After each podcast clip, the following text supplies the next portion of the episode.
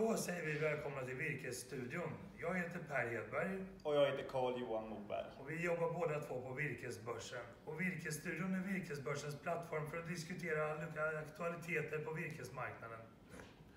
Vi kunde läsa i tidningarna nu i den här senaste veckan att Metsä Board vinstvarnar. Och man skyller bland annat på interna problem och produktionsproblem. Men man säger också att massamarknaden i Kina börjar vika neråt. Har vi nu sett piken på massavedssidan också? Det är väl... Det är jättesvårt att säga liksom, men läser man Danske Banks rapport nu med Johan Frey som kom för några veckor sedan så är det väl inte så egentligen.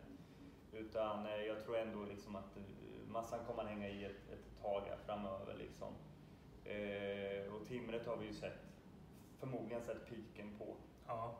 Men samtidigt drar ju de där varandra också så att hugger man timmer så blir det massa ved och för att få massa ved måste man hugga timmer. Så att... Och vinstvarningen var egentligen, man säger bara kvartal fyra kommer bli som kvartal tre. Det kommer inte bli sämre än kvartal tre, så det kanske inte är någon nedgång utan mer bara en stabilisering i prisnivåerna. Ja, precis. Det återspeglar nog egentligen marknaden i stort. Ja. Vi kunde läsa om ett handelsavtal med Japan också som skulle betyda miljarder för svensk skogsindustri. Vad tror du att det betyder för den enskilda markägaren att vi får plats? Så här ett handelsavtal med Japan. Ja, men det är alltid jättebra att bredda liksom sin affär. För att vi har ju våra starka råvarumarknader dit vår virke går. England är ju en sån marknad och där sitter vi just nu i Brexit så den vet vi inte riktigt var det tar vägen. Så Nej. Då är det ju fantastiskt att vi kan få till ett sånt här avtal med, med Japan. Absolut. Vi kunde också läsa i Skogsbarometern som Swedbank och L R F släpper att skogsägarna är positiva, men det är de ju alltid, de har alltid varit det. Mm. Vi tror på stigande virkespriser och har de fog att vara så positiva, våra skogsägare? Ja, men jag tror mycket handlar om känslan och det, det pratar ju alla om i branschen. Känslan av skog är ju fantastisk.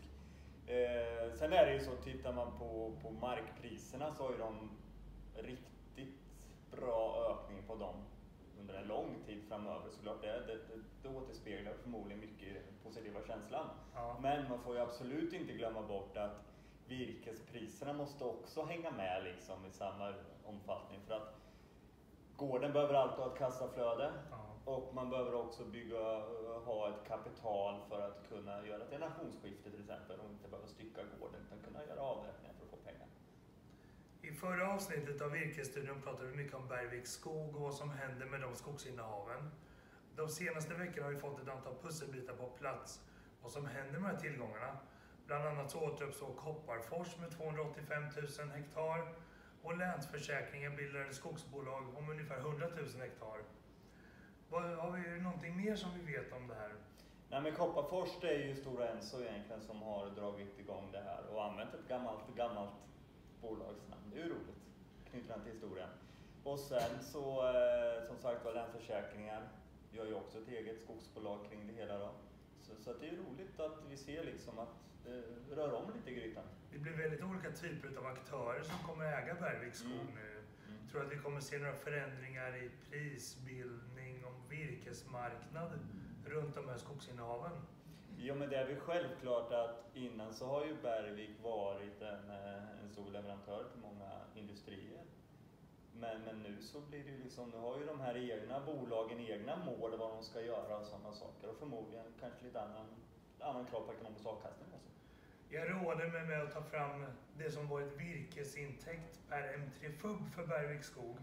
Och då ser vi i grafen att tjugosjutton så var genomsnittsintäkten för både gallring och slutavverkning trehundratrettiofem kronor. Mm. Och min så här spontana tanke är att det låter lite lågt. Vad tycker du?